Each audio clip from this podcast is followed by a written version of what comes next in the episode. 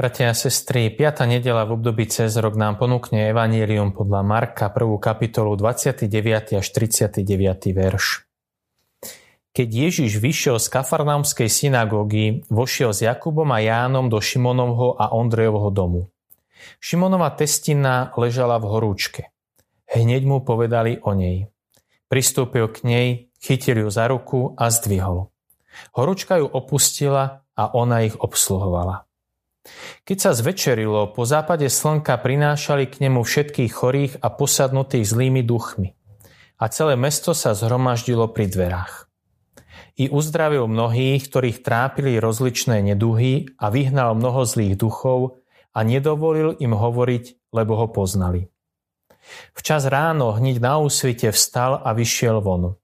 Utiahol sa na pusté miesto a tam sa modlil. Šimon a tí, čo boli s ním, pobrali sa za ním.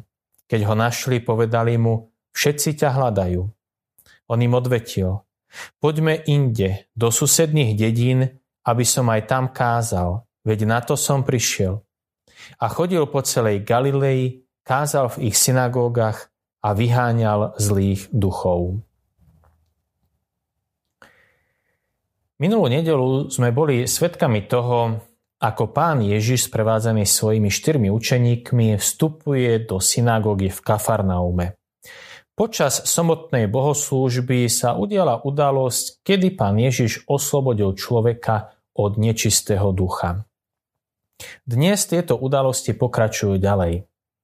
Sobotná bohoslúžba v synagóge sa skončila.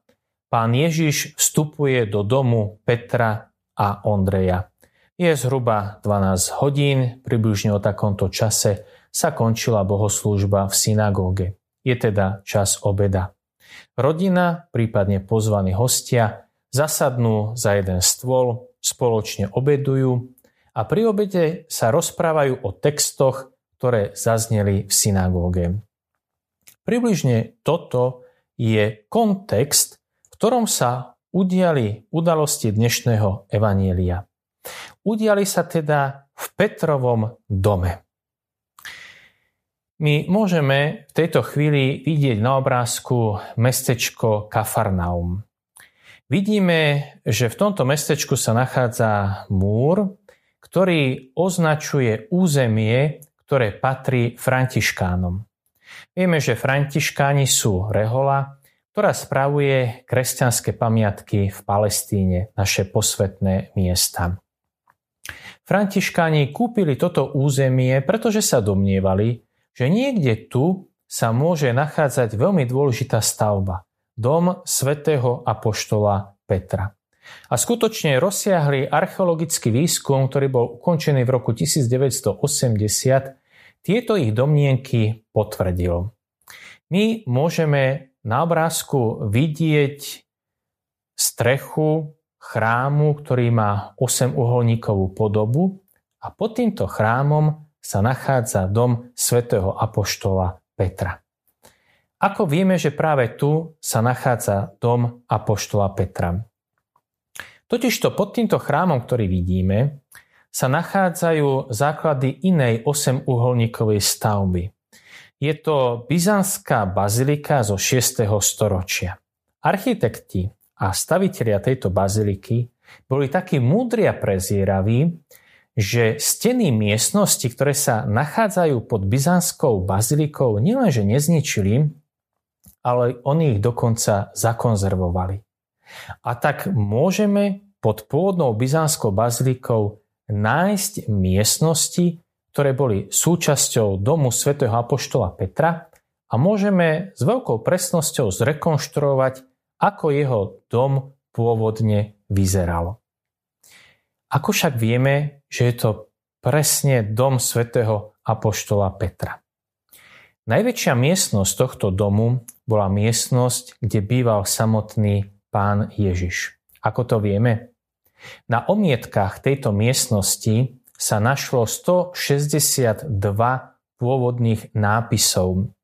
151 nápisov bolo v gréčtine, 9 nápisov v aramejčine a dva nápisy sú v latinskom jazyku. V týchto nápisoch sa najčastejšie objavuje meno Ježiš alebo slova pán, spasiteľ, niekoľkokrát je tu spomenutý aj apoštol Peter.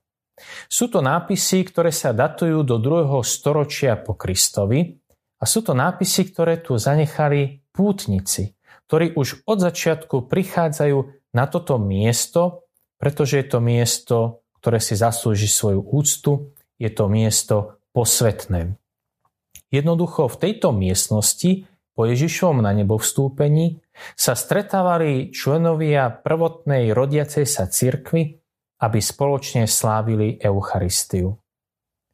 Preto dom svätého Apoštola Petra aj pre nás tvorí významnú archeologickú pamiatku a práve v tomto dome sa udiala nasledujúca udalosť a to je uzdravenie Petrovej testiny. Urobím maličké jazykové okienko. Slovenčina rozlišuje medzi svokrou a testinou. Totižto rodičia manžela sú svokor a svokra. Ale rodičia manželky sú tesť a testina. A keďže sa jednalo o matku Petrovej manželky, tak hovoríme, že je to Petrova testina. Keď čítame udalosti o jej uzdravení, tak si môžeme všimnúť, že na tomto rozprávaní nám jednoducho niečo nesedí. Petrova testina býva u neho, býva v jeho dome. Pre nás je to niečo úplne normálne a samozrejme, nad čím by sme sa ani na sekundu nezamysleli. Ale v Palestíne to bolo niečo veľmi, veľmi nezvyčajné. Preto vieme, že Petrova testina mala oveľa väčší a hĺbší problém ako len obyčajnú horúčku. Čo sa teda stalo? Musíme si povedať, ako to v Izraeli fungovalo. V Izraeli každá žena potrebovala ochranu muža. Pred sobášom ochrancom ženy bol otec, prípadne bratia. Po sobáši sa ochrancom ženy stáva manžel, prípadne jej synovia. Ale bez muža žena v Izraeli bola jednoducho ničím. To je prvá skutočnosť. Druhá skutočnosť, ktorú treba pripomenúť. Po sobáši to bola vždy žena manželka, ktorá začala bývať v dome svojho manžela spolu s jeho rodinou. Nikdy to nebolo naopak, že by muž išiel tak povediac za nevestu, že by manžel začal bývať v dome svojej manželky s jej rodinou. Takto to nefungovalo. Vždy manželka bývala s rodinou svojho manžela v jeho dome. Ak teda Petrova testina bývala so svojím zaťom, tak to znamenalo, že už nemala ani manžela, nemala ani synov, ale nemala už nikoho ani z pôvodnej rodiny, ku ktorej by sa mohla vrátiť. A tak bola prinútená ísť bývať svojmu zaťovi. Bola prinútená ísť bývať do cudzieho domu a bývať s cudzou rodinou. A takýto stav vdovy v Izraeli bol horší ako choroba. A môžeme to povedať na rovinu, takýto stav bol horší ako samotná smrť. Vdovami, ktoré sa nachádzali v takejto situácii, spoločnosť jednoducho pohrdala. Pre spoločnosť bola vdova v stave, v akom sa nachádzala Petrova testina, jednoducho mŕtvým človekom. Pre takúto vdovu to bolo veľké poníženie, veľká potupa a veľká hamba. A Petrova testina k tomu bola ešte aj chora. Mala horúčku. Horúčka ju pripútala na lôžko, čiže nebola schopná žiadnej práce. Nie len, že musí bývať u cudzích, ale je im ešte aj na obtiaž. Prichádza pán Ježiš, pristupuje k Petrovej testinej a dotkol sa jej. Zdvihol ju. Grečtina použila slovo egeirein. Toto sloveso znamená pomôcť niekomu vstať naspäť k životu. Vrátiť mu naspäť život, oživiť ho. Čiže pán Ježiš neuzdravil Petrovú testinu iba z obyčajnej horúčky, on urobil oveľa viac. On jej vrátil život. Vrátil jej chuť do života On jej pomohol povstať naspäť k životu. Vrátil jej spoločenský status, vrátil jej úctu, vrátil jej hrdosť, vrátil jej miesto v spoločnosti. A to je viac ako uzdraviť iba horúčku. Vrátil jej chuť do života, čo sa prejavuje tým, že ona hneď vstala a obsluhovala ich. Bola rada, že už nie je týmto ľuďom na obťaž, ale že im môže aspoň nejakým spôsobom poslúžiť, pomôcť s domácimi prácami a podobne a takýmto spôsobom sa odvďačiť za to, že má kde bývať. Čiže potom, ako bola uzdravená Petrova testina, pán Ježiš v uzdravovaní pokračuje. Pred domom apoštola Petra sa zhromaždil veľký zástup ľudí po západe slnka. Takto napísal evangelista Marek. Je to veľmi dôležitý časový údaj z dvoch dôvodov. Po západe slnka znamená, že sobota sa už skončila. To znamená, že ľudia môžu tak povediac legálne prinášať svojich chorých, prípadne tých, ktorí sú posadnutí nečistými duchmi k Ježišovi bez toho, aby porušili sobotný príkaz o odpočinku a zákaze pracovať. Ale je to aj Ježiš, ktorý môže opäť tak povediac legálne uzdravať týchto chorých, aby neporušil sobotu. Avšak ten časový údaj po západe slnka má aj svoj veľký symbolický význam a zmysel. Keď zapadne slnko, tak logicky je menej svetla a začína nastupovať vláda tmy.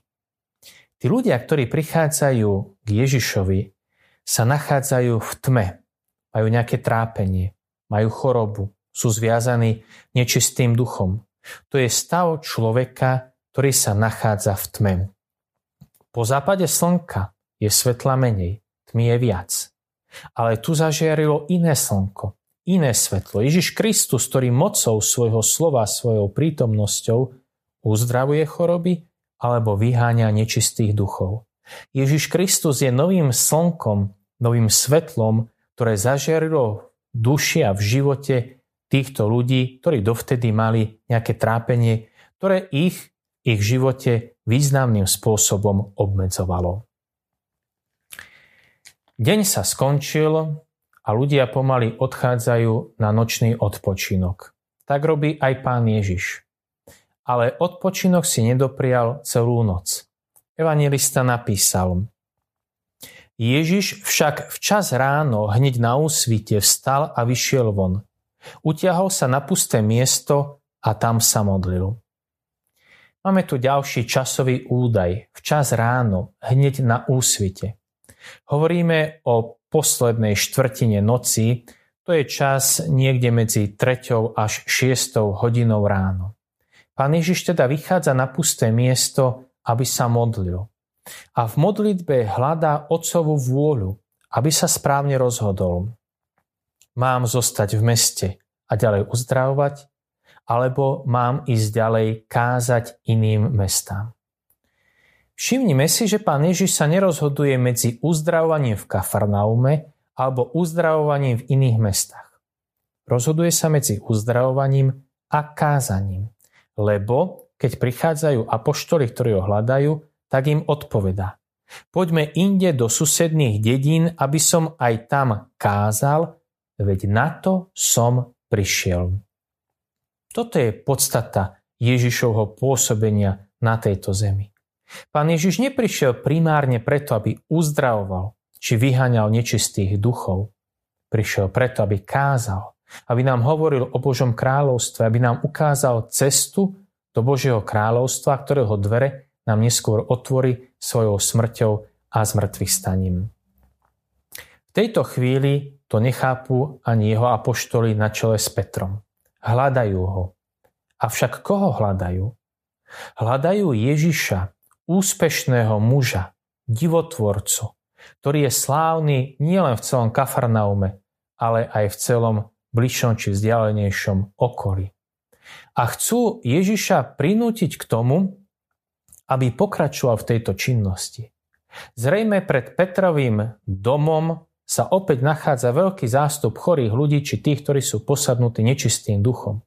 Hľadajú Ježiša, aby pokračoval, aby sa zväčšil jeho úspech a zväčšila jeho sláva. Ešte nechápu, že Ježišovo poslanie je úplne iné. Aby som kázal o Božom kráľovstve. Na to som prišiel. Je to veľmi zaujímavá poznámka zo strany evangelistu Marka, lebo tu vidíme prvýkrát Petra, ktorý nielenže nechápe Krista, ale dokonca ho chce istým spôsobom prihnutiť, aby naplňal Petrové predstavy o Mesiášovi a o tom, akým spôsobom má prísť Božie kráľovstvo. Ježiš to jednoznačne odmieta. Neprišiel som na prvom mieste uzdravovať, ale priniesol som Božie kráľovstvo. Žiaľ, aj v dnešnej dobe ľudia a zdá najčastejšie hľadajú pána Ježiša preto, aby od neho získali nejaké uzdravenie, ale nehľadajú ho pre tú najdôležitejšiu hodnotu a to je väčší život v Božom kráľovstve. Prajem bratia a sestry, prajem vám pokojnú a požehnanú nedelu i celý nasledujúci týždeň.